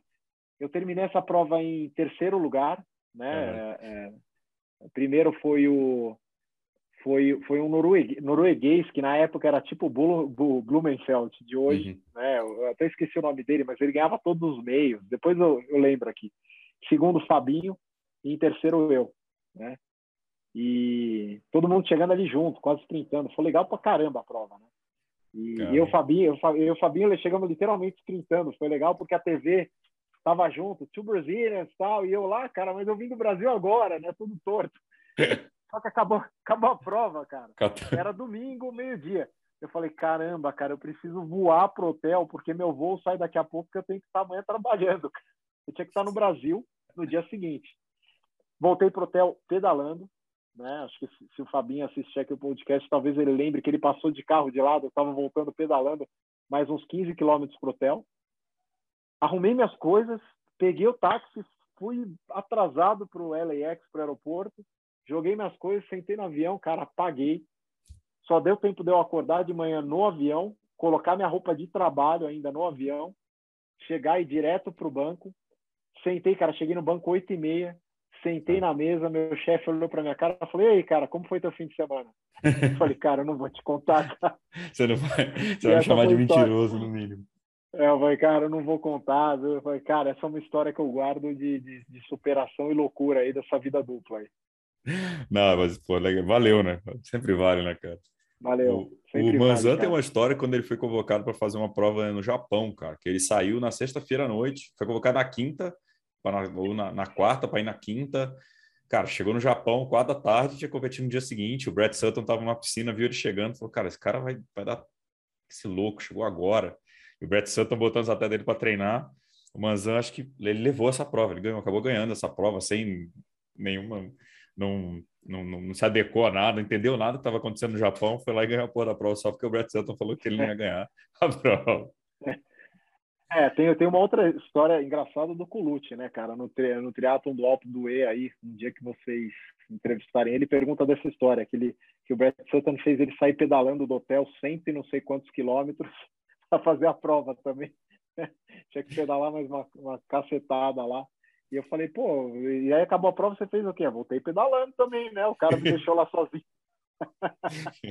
Tudo doido. Eu já, eu já, a gente entrevistou o Colucci aqui, mas eu vou guardar essa história que o, o Lion tá de volta aí, vai dar trabalho ainda na longa distância, então sempre vai ter é, coisa para falar. Gutão, é, uma coisa que a gente até falado né, no, no, offline que eu queria saber de você um pouco, a gente falou aí do, dos novos tempos, né? E hoje você trabalha no, no, pode falar empresa, não tem problema, né? Se quiser mercado Bitcoin que tem tra trabalhado com essas coisas, né? novos modos talvez de financiar o esporte, né? A gente soltou até uma matéria sobre o NFT aqui do recorde. Como é que você vê essas novas, assim, é, hoje você muito mais focado obviamente no futebol, no esporte de massa que né, move cifras que o triatlon está bem longe, nunca vai movimentar. Mas como é que você vê essas coisas para os outros esportes, assim, os esportes menores? Então, cara, eu vejo, eu vejo com ótimos olhos, assim, a digitalização, ela traz uma, cara, é um mundo, quando a gente fala em DeFi, né, Decentralized Finance, aí, ou finanças descentralizadas, é um mundo que, que, que, não acaba, é muito amplo, né, e a gente vê isso com as NFTs. Elas surgiram, né, surgiram, NFTs é um non-fungible token, é um token não fungível, é, então nada mais é do que você ter cara, por exemplo, que a gente tem visto aí muito comum, uma obra de arte através de uma digitalização e tem pessoas pagando milhões por isso. Esse modelo a gente ainda tem que ver se, se vai funcionar, né? Da digitalização de obras de arte, direitos autorais. Isso a gente realmente entende que é uma tendência. A gente só tem que saber se, enquanto tendência e preço, se isso se converge, né? Uhum. Porque a gente ainda vê uns absurdos nesse mundo. Só que o que eu vejo no mundo do esporte positivo em relação às NFTs, além do que a gente tem visto do de, de imagens de atletas, né, jogadas que são eternizadas ali de, de forma digital, é você, por exemplo, ter uma entrada de uma prova em NFT. Você detém o direito através de um token, né, daquela entrada de prova. E se você quer negociar isso e passar isso para outra pessoa, porque você as inscrições são limitadas, né? Elas chegam num ponto não tem mais. Uhum. E tem pessoas querendo comprar isso também. Então, por que não você deter isso através de uma NFT e alguém que queira comprar, você tem um marketplace ali que a pessoa fala, cara, eu quero comprar uma entrada para a prova Ironman de Lake Placid. Né? E tem alguém do outro lado querendo vender e você troca isso através de uma NFT, através de um token. Tá?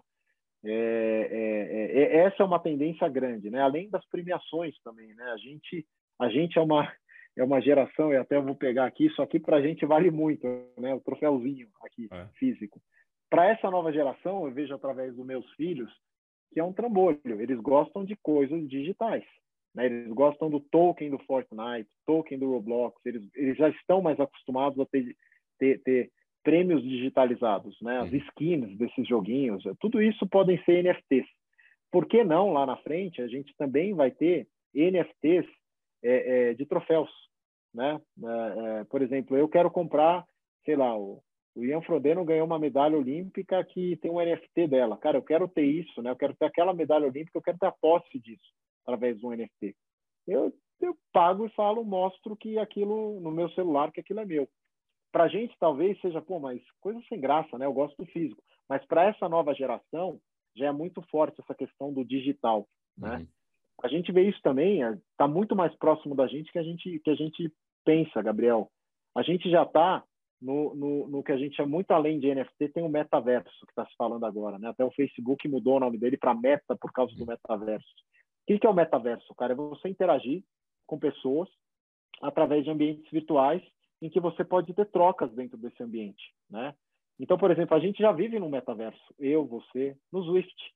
Swift, no Ruby, uhum. no, no Ruby, são metaversos. Eu combino com você. Gabriel, vamos pedalar? Vamos. Aonde? No Swift. Cara, a gente não está mais indo para a rua, a gente está indo para um metaverso, se encontrar. E eu posso, nesse metaverso, falar para você, Gabriel, ó, eu tenho uma bike melhor que a tua, cara. Pô, mas o que, que ela faz? Ah, ela escala mais rápido aqui o Everest, do, do Ziza. Cara, eu quero que você me... Eu quero essa tua bike. Quanto custa? Né? E, e isso é um NFT, é teu. Também. Você vai lá, através do Swift, e fala, cara, estou te pagando aqui em tokens para você me vender essa bike. Isso vai acontecer invariavelmente nesse mundo virtual que a gente tem de e-cycling, tá? É só uma questão de tempo agora e de, de, de criar valor né, para essas skins que a gente tem lá, para essas bikes, para essas rodas virtuais, para isso, isso, essas coisas virarem NFTs e, e, e, começar a acontecer a troca no mundo, tá? É, você falando agora, eu pensei, tipo, sei lá, no Swift lançou a bike nova da Trek, que a gente fez até o review semana passada. Fala, cara, para ter o skin novo da bike da Trek vale X dólares ou X bitcoins, X não sei o que, você pode comprar e você vai ter antes todo mundo, por exemplo. É uma. É, tá, tá aí, né? Tá aí essa é uma realidade, tá? Não, é, é, é, é uma realidade. A monetização em cima dos games é, é fato. A gente vê isso com. Eu vejo com meus filhos, né? Assim, não é mais pai, me dá uma mesada. É pai, se eu me comportar, você me dá um. Você, você me dá o como que chama o token do Fortnite? O, o é, acabou de fugir aqui, Gabriel. É o é, V-Bucks. Você, você me dá o V-Bucks. Aí você fala, cara, e assim, você dá o V-Bucks, o moleque fica louco que tá com o V-Bucks. Ele não quer mais mesada, cara. O que, que você quer para o Papai Noel? Né? O que, que você quer pedir para Papai Noel? Eu vou escrever uma cartinha que eu quero V-Bucks. Cara, ferrou. Como que o Papai Noel vai trazer V-Bucks? Então, assim, tem toda essa tem todo esse contexto digital que para eles é mais importante que para nossa geração. Cara. Facilitou a vida do Papai Noel agora, né? Não precisa viajar tanto, pode comprar tudo virtual agora, né? não precisa ir é, deixar fica, telhado. Fica mais fácil, cara. Fica mais fácil na sua vida também. O, mas quando você, como você vê esse modelo para o atleta também final? É, não só como empresa, porque a gente você falou, por exemplo, a NFT lá do Frodeno, ele vendeu o recorde mundial dele é, que não foi recorde, né? Foi daquele evento dele, mas vendia com uma série de benefícios e tal. Mas como é que você vê isso para o atleta é, final de fazer, por exemplo, sei lá, o Blumenfeld pode tentar vender o recorde dele de Cozumel, é, mas sei lá, o que, que você vê diferente ou que você já teve experiência ou não tem ainda? Olha, eu tenho, eu tenho minhas dúvidas. Assim, eu tenho visto muito NFT de, de música. NFT de música é, de, de, direito autoral da música, né? De você ter ali NFT da, daquele, da, daquela partitura que foi escrita. Isso acontece muito, tá? está cada vez mais em voga. No esporte tem NFT de momentos mesmo, assim, uma tendência é tem muita gente comprando momentos dos atletas, né? Então, NFT do Pelé, comprando um momento do Pelé, NFT do uh, uh, do Maradona também, parece que está tá para surgir aí no mercado também. É. Do, no triatlon eu ainda não consigo ver se, se é, é assim, cara. Primeiro que a gente tem que ver o hábito das pessoas. É muito difícil porque assim, qual vai ser o hábito do triatleta ao olhar isso, né? Uhum. Mudar hábitos é a coisa mais difícil que existe.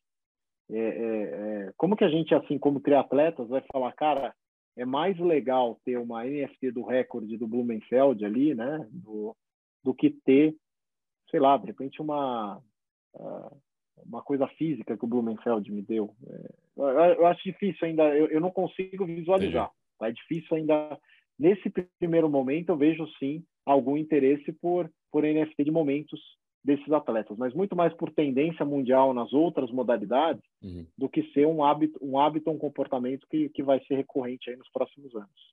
Não, legal que você falou do ingresso, cara. Do ingresso eu não tinha pensado. Isso é interessante mesmo. Você fazer e vai para um ambiente que é regulado e o organizador de prova vendeu aquele NFT, está vendido aquele NFT. Então, ele só quer saber no dia tal quem é o portador do NFT para. É um Isso. pouco como pagar dividendos, eu, né? De ação. Quem está com a ação até o dia tal. Code né? ali. Isso. Você troca por QR Code, o QR Code aqui é meu, esse NFT é meu, eu passo ali no aparelho dele. E isso, isso acaba o problema de, de vários esportes, né? Acaba o problema dos cambistas nos outros esportes. Acaba, acabou aquela coisa de eu preciso comprar ingresso aonde eu vou. O que, que é fidedigno? Cara, existe um marketplace aqui que você troca a posse desse ingresso. E tem gente que não vai querer nem vender o ingresso, que vai querer ter NFT do ingresso para mostrar que tem que uhum. tem aquele, teve a posse daquilo ali para participar. Né? Então, é, tudo isso reflete bastante o que a gente vai viver, né? Oferta, demanda e qual o valor que a gente vai dar para aquilo. E o valor quem dá é o nosso comportamento, cara. Vai é. demorar para a gente definir isso ainda, tá? Não, legal, legal ouvir isso aí. Acho que dá um, dá um papo só disso, né? No futuro, acho que quando essas coisas estiverem um pouquinho mais. A gente tiver mais ideia de como isso pode afetar o triatlo, a gente fazer um papo só disso aí para explicar esse caso. Gutão, já na reta final aqui, que sabia que o papo com você nunca não ia ser curto, que daria para a gente fazer mais umas três horas aqui. O, eu gosto de deixar para o final sempre uma, uma pergunta mais filosófica, né? Que, qual que é o teu sonho hoje, cara? seja dentro, fora do esporte, enfim? Cara, eu não sonho mais, eu tento realizar. É, cara, tenho, se eu te falar que eu não tenho sonho, é mentira, porque o atleta que não tem sonho não, não é mais atleta. Né? A gente sempre sonha com o que a gente tem que ter. Eu escuto muito, eu escuto muito isso, eu faço até hoje um trabalho psicológico focado, né? Eu acho que todo atleta tem que fazer, porque é muito difícil você separar esses dois é. mundos do que que você é e do que que as pessoas veem em você, né? E ele fala o seguinte, cara, o que você conquistou, você já tem. E eu respondo sempre a seguinte frase: eu não tenho tudo que eu sonho. Né? Então, é isso que me faz acordar todo dia ainda e treinar aos 43 anos de idade, cara. É... E eu, eu não me importo com, com, o que, com o que pensam, né? já escutei diversas vezes que, ah, mas você vai parar quando? Ih, já envelheceu, já não sei o quê. Cara, meu maior prazer é quando eu estou em forma, quando eu estou bem, eu sei disso, né? Eu sei quando é o momento ir para uma prova e mostrar o que eu sei fazer, né? De melhor que é que é vencer, cara. É, independente da, da situação, vencer no na, na, na, no físico ou como foi ontem, aí vencer que foi preciso chegar, cara. Que eu estava me arrastando. É, a vitória pessoal é a coisa que me que me arrasta todo dia. Eu, e o meu grande sonho é ainda ver o triatlon crescer aqui com, com, com a minha com a minha ajuda de alguma forma, né? Seja com esse exemplo, seja com essas conversas que a gente tem aqui. É uma modalidade que eu amo. É, eu faço isso por amor, né? Alta performance está na tá na minha vida. Isso é, isso é minha vida, é meu amor. E eu quero poder passar isso de alguma forma para essas gerações que estão chegando e, e, que, e, que pensam tanto no, no ter, no eu tenho que fazer, eu tenho que mostrar quem eu sou cara, faz a modalidade que ela já é mara maravilhosa. Se, se, eu conseguir passar um pouco do amor que eu tive ao longo dessa dessa vida no triatlon para quem está vindo aí, isso vai ser o meu maior troféu aí nesses 22 anos aí que a gente tem aí. Ano que vem qual é? Como é que tá a temporada ano que vem? Já montou ou não? Calendário? Cara, eu tô começando a montar. É, na verdade, eu vou tirar uns dias aí para para descansar corpo e mente. Uhum. Apesar de não ser um ano com muitas provas, eu fiz muito treino esse ano, sempre me preparando para quando pudesse ter prova. É, e eu acho que assim o que o, o que mais me cansou ali, para ser bem sincero, foi a última travessia que eu fiz aí do canal de Ilhabela, que eu não estava treinado para isso, foi uma promessa para minha filha, que ela pediu, pelo amor de Deus, papai, eu quero que você coma, eu quero que você atravesse e que você não seja comido por nenhum tubarão. então, eu prometi isso para ela e eu acho que esse que, que essa, essa brincadeira me custou um pouco caro aí o final da temporada, eu fiquei cansado. E, e, e agora é pôr um pouco a cabeça no lugar, a mente no lugar, rever também treinamento, estratégia para o ano que vem. Eu não sou mais um atleta novo, né, de, de idade, eu tenho que respeitar meu corpo, mas a vontade de vencer é a mesma, cara. E eu tenho certeza que essa vontade ainda está na alta performance. Você está com, tá com focar agora? Não, focar é um grande amigo, eu estou direto com ele. Eu estou com o Alexandre Blais, com, ah, tá com, com, o Marcelo Semeati. É, mas a gente está tá, tá avaliando aí algumas novidades para o ano que vem. Focar o cara que o cara que eu, que eu fico alugando aí é um amigo de, de longa data, é, sócio do Marcelo Ortiz, que é. foi meu técnico por um tempo também, é, que, eu, que eu adoro também, é um cara maravilhoso, aí, um dos melhores treinadores que tem no, no, no triatlo. Mas, mas o focar a nossa brincadeira aí é. Depois a gente fala em outra história, mas é, é ir para Ilha Bela e ver quem, quem deixa o outro sobrar no mountain bike. é que eu vi com você com ele nos últimos dias, então foi isso. Ficaram brincando de fazer o outro sobrar. É, é, é, essa é a culpa dele, tá? Eu não dava de mountain bike, ele fez eu ter uma mountain bike, eu andar de mountain bike e, e, e é um. É um exímio mountain biker aqui, tá, cara? Eu tomo o pau dele toda vez, então por isso que eu tô brincando aqui. Então, meu velho, obrigado demais aí por ter aceitado. A gente estava, né, dois enrolados, né, para marcar essa, essa nossa conversa. Mas, cara, você já sabe que você era de casa, sempre é de casa, no Jogo Justo, nas, nas resenhas, no Mundo Tri, sabe que aqui sempre porta aberta para você. É, tem muita coisa aí também, com algumas ideias que eu te conto depois offline aí, porque a galera vai ficar sabendo só depois. Mas, cara, porta sempre aberta, Mundo Tri sempre foi tua casa, então continua sendo, sabe? que aqui você tem você tem a chave aqui, pode entrar a hora que quiser. É uma felicidade muito grande estar aqui com vocês. Deixar um recado aí para a galera: façam triatlon, curtam triatlon e vivam esse esporte, porque, cara, é uma vida e é maravilhoso. E fico à disposição aí através do meu Instagram. Galera que me acessa lá perguntando, eu converso. Entrem lá, cara, cliquem lá na mensagem direta, mandem para mim que, que eu gosto bastante de escutar a história, contar a história e bater papo com todo mundo. Obrigado pelo espaço aí, Gabriel. Fechado, meu velho. Galera, foi mais um MT Cash. Guto Antunes. Segue, compartilha, manda para os amigos. Valeu, até a próxima.